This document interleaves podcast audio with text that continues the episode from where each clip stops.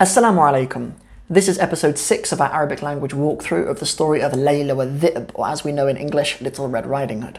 In today's video, we have really useful vocabulary about different gifts you can give people, really useful words, and loads more. So let's get into it without further ado. So, yeah, we come on to the next page and we go from Layla tahmilu sallat al ka'ki. So we have Layla, okay, tahmilu, she carries. Tahmilu. We've mentioned the verb hamala before meaning to carry. Actually, the active participle hamil means pregnant. It's one of these words in Arabic which is feminine inherently by its meaning, um, because only women can be pregnant. So um, I don't know if I'll get cancelled for that on this channel. Actually, maybe, maybe, my audience are cool with it, but maybe my audience are cool with only women being pregnant. Um, so anyway, the term hamil, much like the word bint girl or the word um, um uh, they're inherently feminine because they must apply to women. Hamil is one of them. But literally, the term hamil means carrying, literally, right?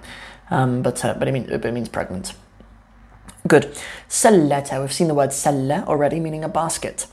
El kaki, so the, the basket of the cake, right? As I said before, it's nasib min al kaki. I mean, you know, nasib min al kaki. It's not, not actually the cake, you know, come on. Be honest about what you're actually giving your grandmother. كان يجب علي. Okay, يجب علي. The verb يجب means you must do something. And even علي means I must do something.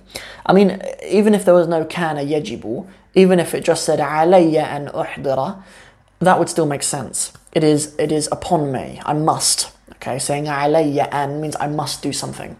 But the author has included كان يجب علي. It, it was a must upon me. Okay, it's perhaps a nice translation of it. It was a must upon me that I uhdara, that I that I present. Maybe I mean we've seen the verb hadara mean to be present.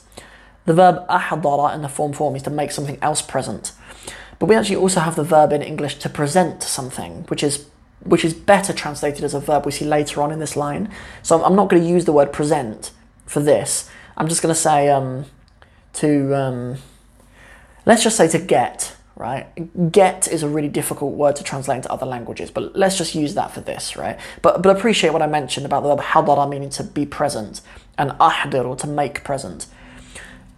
Yeah, so or actually, do you know what? Let's just do a weird, very accurate translation which sounds crude in English, but let's just do it to be true to the Arabic. So it was upon me that I should make present with me أي شيء anything أقدم باسمي أقدمه, I present it bismi, by my name, right? Much like, um, you know, when you give people gifts, sometimes you want to say from a particular person, right? Like sometimes you might give people a gift from the whole family, and it's like from the family, from this whatever family, right? But you might want to give a gift that actually has your name. It's what she means by saying أقدمه bismi, and the verb or the verb أقدم is nice. Is a nice way of saying to present it with my name. Okay, to present it by my name.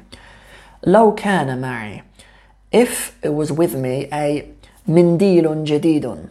A mindil, you might see it translated like a napkin, but I, I, don't think she wants to give a napkin. I think it's like a handkerchief or something, or some fabric um, to use as like a napkin, right? Um, if only with me was a, a new a new handkerchief or a new serviette or something like that.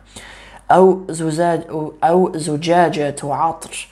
Zujaja means a, a bottle, right? Or a bottle of atr. Atr is a perfume. That's translated like that. Sometimes, sometimes people who are familiar with the Arab world and Muslims, we use the term atr to mean like a Muslim style perfume, right? Whereas we might call something else an aftershave, even though technically aftershave is a type of atr.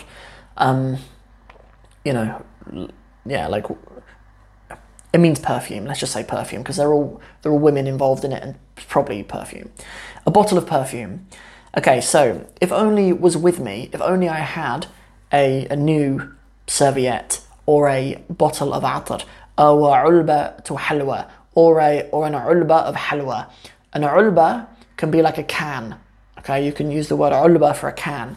There's there's just some things that you buy in Arabic and you you use certain terms for things like like when you buy hummus like in, in, in Palestine they say ilbit ilbit hummus but but the term is ulbat, ulba in, in, in standard Arabic. But when you, you buy hummus in it, but it's not like, like a metal can when you buy hummus. I remember buying my hummus and getting it in like um you know like like a big plastic cup. Like it's the kind of thing that we'd probably drink out of in this country, but you, you can buy hummus in that. Like you know how you like buy a milkshake and you have like a lid on top with a hole in it, you put a straw in, right? Like you buy like that for hummus in, in the Arab world. I, I love it, man. But um, but anyway, so I, uh, I'm, I'm just kind of saying these things to give you a context on what kind of things an ulba is used for. It doesn't have to be a metal can necessarily, but but a tub of some kind or a container of some kind of halwa of sweets. Um, most cultures actually have a type of halwa. Um, you know, I've heard Turks say halwa. I've heard like Pakistanis have halwa. Um, you know, halwa like this it means sweets generally. Um, yeah, but even Somalis, um, my, my in-laws, my wife's Somali, my in-laws are Somalis, and they have the term halwa to mean it's like it almost looks like jelly cubes. It's such a hard thing to explain what it is, but but it's sweet. And the Pakistanis when they have their halwa, it's like savory. You might have it for breakfast with um, you know, with with roti and stuff. But anyway, halwa in this case it means sweets of some kind.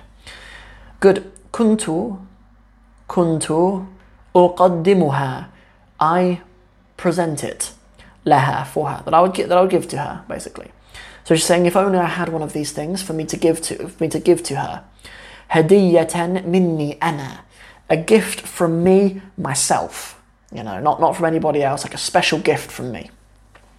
So that's what we're going to do today. Um, we made it nice and concise because I've gone off on a few tangents and stuff, and uh, you know, but um, I think that's it plenty for today. And then in the next lesson, we will finish this page. So we'll do a slightly longer paragraph in the next lesson, but we'll keep this one for this week nice and concise. And if you want more, just come back tomorrow because tomorrow I have another Arabic language lesson here on this channel. Pop it in your calendar. So I'll see you tomorrow, inshallah. If you enjoyed this video, hope you did. Please don't forget to like and share it with anybody who you think needs to learn more Arabic and would benefit from the series. And don't forget to subscribe to the channel as well because it's a massive help. Assalamu alaikum wa rahmatullahi wa barakatuhu.